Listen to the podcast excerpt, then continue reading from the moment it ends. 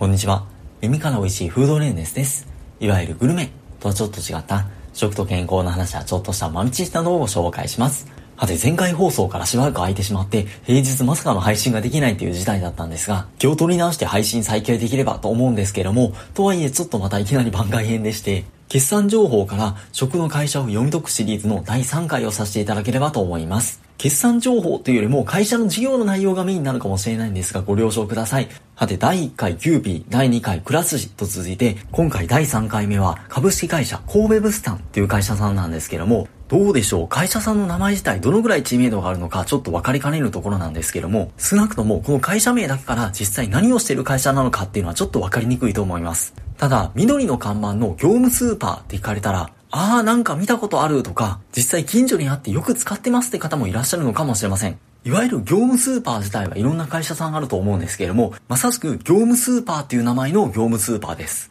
さて今回なぜ取り上げたかというと、まあ、単純にタイミングっていうのが一番大きいんですけども、神戸物産さんの決算期は10月で、ということはくら寿司さんと同じなんですけども、決算期末から3ヶ月以内に提出が求められる有価証券報告書っていうのが、ちょうど1月31日に開示されていました。そしてそれプラス個人的な興味というか、なかなかすごい会社だっていうのはかねてから耳にしていまして、この業務スーパーにフォーカスしたビジネス書っていうのもいくつか出ていたりします。それもそのはずで、有価証券報告書、今回95ページあるんですけども、最初の1ページ目の過去5年間の業績推移っていうのを見てみると、売上が5年前から2671億、2996億、3408億、3620億、そして今回2022年10月期が4068億っていう風に、まあ、すごい勢いで伸びてんなっていうのは輝えるんですが、そして時価総額っていう意味でも、その時の株価に変動されるんですけども、この放送日時点というか、例えば1月末の時点で時価総額は1兆兆205億円。タイミングにはよるんですが、1兆超え企業ということで、そしてほんの10年ちょい前の2012年の10月末時点では185億円だったそうで、まあそれでもかなりのスケールなんですけども、直近でとんでもない伸び方をしてきた会社だってことが伺えます。そして神戸物産さん、外食事業とかもやってるんですけども、売上の97%以上が業務スーパー事業から出ていて、やはりあの緑の看板の業務スーパーという名前の業務スーパーがこれだけ伸びてきたってことが言えるんですけども、ということは店舗数もやはり一気に増えていて、直近で全国1000店舗を突破して、10月末時点では1007店舗あるんだそうです。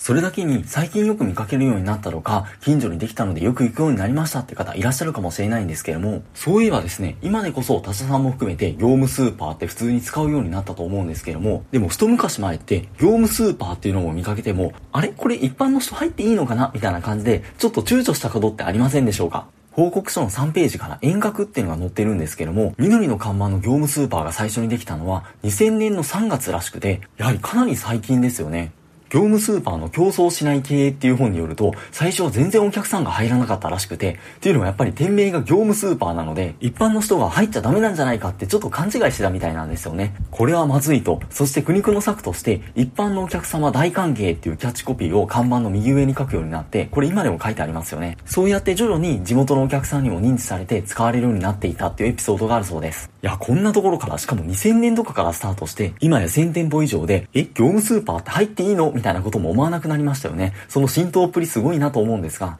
とはいえですね、業務スーパーって他の一般的なスーパーと同じ土俵で捉えていいのか問題ってあるのかなと思いまして、っていうのも今回神戸物産さん業務スーパーを取り上げるにあたって、まあ、1回目製造メーカーで2回目外食で3回目小売店だったらちょうどいいなと思っていたんですが、ところが後から気づいたんですが、今東証プライムに上場していて、その登録されている業種名は卸売業っていう風になっていて、うん、まあ確かに業務スーパーって言ってるからわからなくもないんですけども、でも皆様おつくづく感づいていらっしゃるとは思うんですけども、実際にお店に行ってみると、もちろん飲食店の方とかもいらっしゃるとは思うんですけども、実際お客さんほとんど一般の方だなって感じしませんでしょうか？実際に報告書の中でも、業務スーパーは業務用ユーザーをターゲットにしてスタートしましたが、現在は大半が一般ユーザーの利用となっておりますっていう風に明言されていて、え、本当に卸売って感じはしますし、さらに別の日系業種分類っていうのを見ると、今度は神戸物産が商社っていうカテゴリーになってるんですよ。え、勝者っていくとちょっとますます混乱してしまうんですけども、どうやらこれはどちらも嘘ではないようで、というよりもまさにこれこそが、業務スーパーが他のスーパーと比べて一気に伸ばしてきたゆえにもなっているようです。ということで改めて会社員格を見てみると、創業者が最初に食品スーパーを始めたのは1981年らしくて、ちなみに神戸物産と言っていますが、創業の地も現在の本社も加古川市にあります。神戸と関わってちょっと距離ある気がするんですが、まあそれはさておきですね。そして1992年に中国の大連に自社グループ工場を設立したっていう風に書いてあります。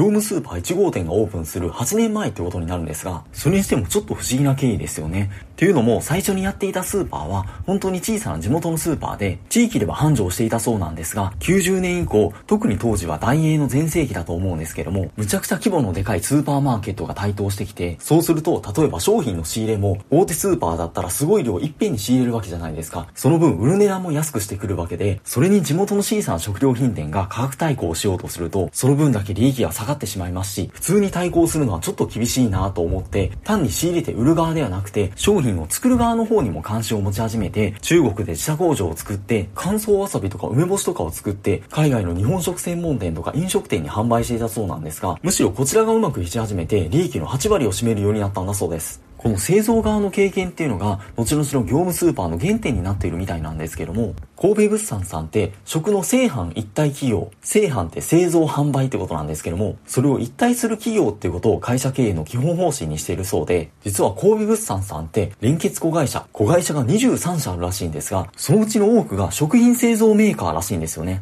一般的なスーパーとかの小売業って商品を仕入れて売るっていうスタイルじゃないですか。その一方で神戸物産さん、緑の看板の業務スーパーは、もちろん仕入れる部分もあるんですが、自社のグループ工場で作ってる製品が非常に多くて、逆に言うと業務スーパーってでかくて安い商品多いと思うんですが、単に安いだけではなくてオリジナル商品が結構多くて、っていうのもグループ会社の工場で作ってる商品は業務スーパーでしか売られていない商品なので、もちろん他のスーパーとかコンビニでも最近プライベートブランドの商品って増えてきましたよね。でもこれって基本的に外のメーカーさんにうち用のやつ作ってっていう風にお願いして作ってるものなので、自社のグループ工場で作るのとはちょっとわけが違うんですよ。冒頭の業務スーパーの競争しない経営っていう本で例えとして挙げられているのは、例えばアパレル業界だったらユニクロ、会社名はファーストリテイリングなんですが、あれも別のところから仕入れて売ってるわけではないですよね。オリジナル商品だと思うんですけども、あとは例えばホームセンターのニトリとか、ニトリでしか売ってない商品が多い。これも自分たちで製造まで手掛けているから、お値段以上が実現できているんだと思うんですけども、それの食品分野バージョンの代表例が神戸物産だっていうふうに言っていて、そしてこれってなかなか真似ができないんですよね。緑の業務スーパーが伸びてるから、うちも真似しようと思っても、製造分野から手こ入れるってなかなかできないじゃないですか。それに加えて、単に仕入れた商品を安く売ろうと思ったら、どうしても薄利多売、利益が小さくなってしまうんですが、自ら作る方まで手掛けていたら、工夫次第なところもあって、かつオリジナリティも出しやすい。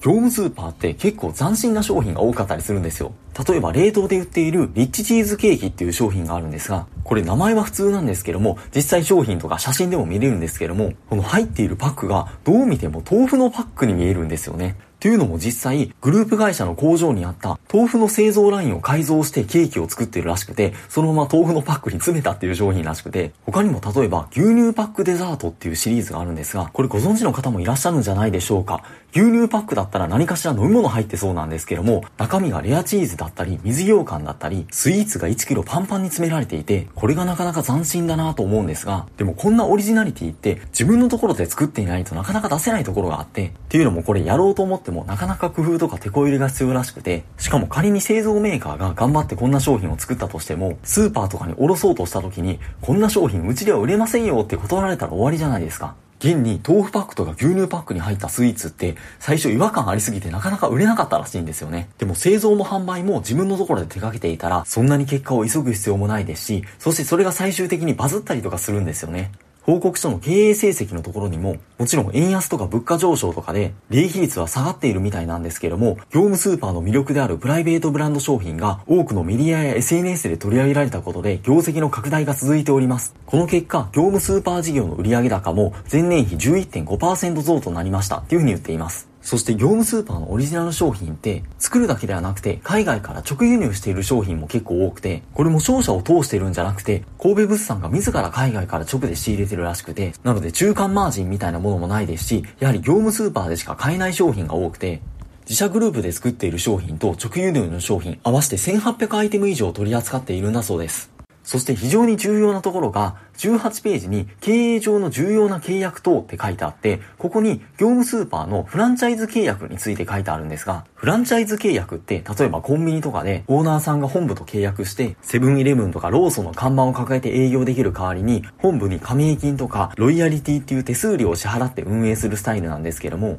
業務スーパーも直轄エリアと地方エリアで2種類のフランチャイズ契約があるらしくて、その店舗数がそれぞれ633店舗と371店舗。単純に合計すると1004店舗ってことになるんですが、あれ？全部で店舗数1007店舗って言ってませんでしたっけ？すなわち逆に言うと、フランチャイズではない直営店が3店舗しかないってことになって、すなわちほぼフランチャイズの店舗ってことになるんですが、例えば前回のくら寿司は、まあ、外食なんで全然違うんですけども、600店舗以上全部直営店だって言っていて、全くスタイルが違うなと感じてしまうんですが、すなわち業務スーパーは基本的に自ら店舗を構えて売っているってわけではなくて、お客さんに売る方はフランチャイズ店舗にお任せをして、なので売り上げもお客さんに売っているっていうよりは、フランチャイズ店舗に売っているっていう感じで、もちろん色々管理とか指導とかはあると思うんですが、神戸物産さん自身は商品を作ったり、商品を輸入してきたりする方に力を入れてるようです。なので、スーパーだし、実際一般のお客さんばっかりだったら、小売業じゃないのって思いそうなんですけども、業種分類上は卸売業だったり、商社だったりする。これはまさしく実態を表しているというか、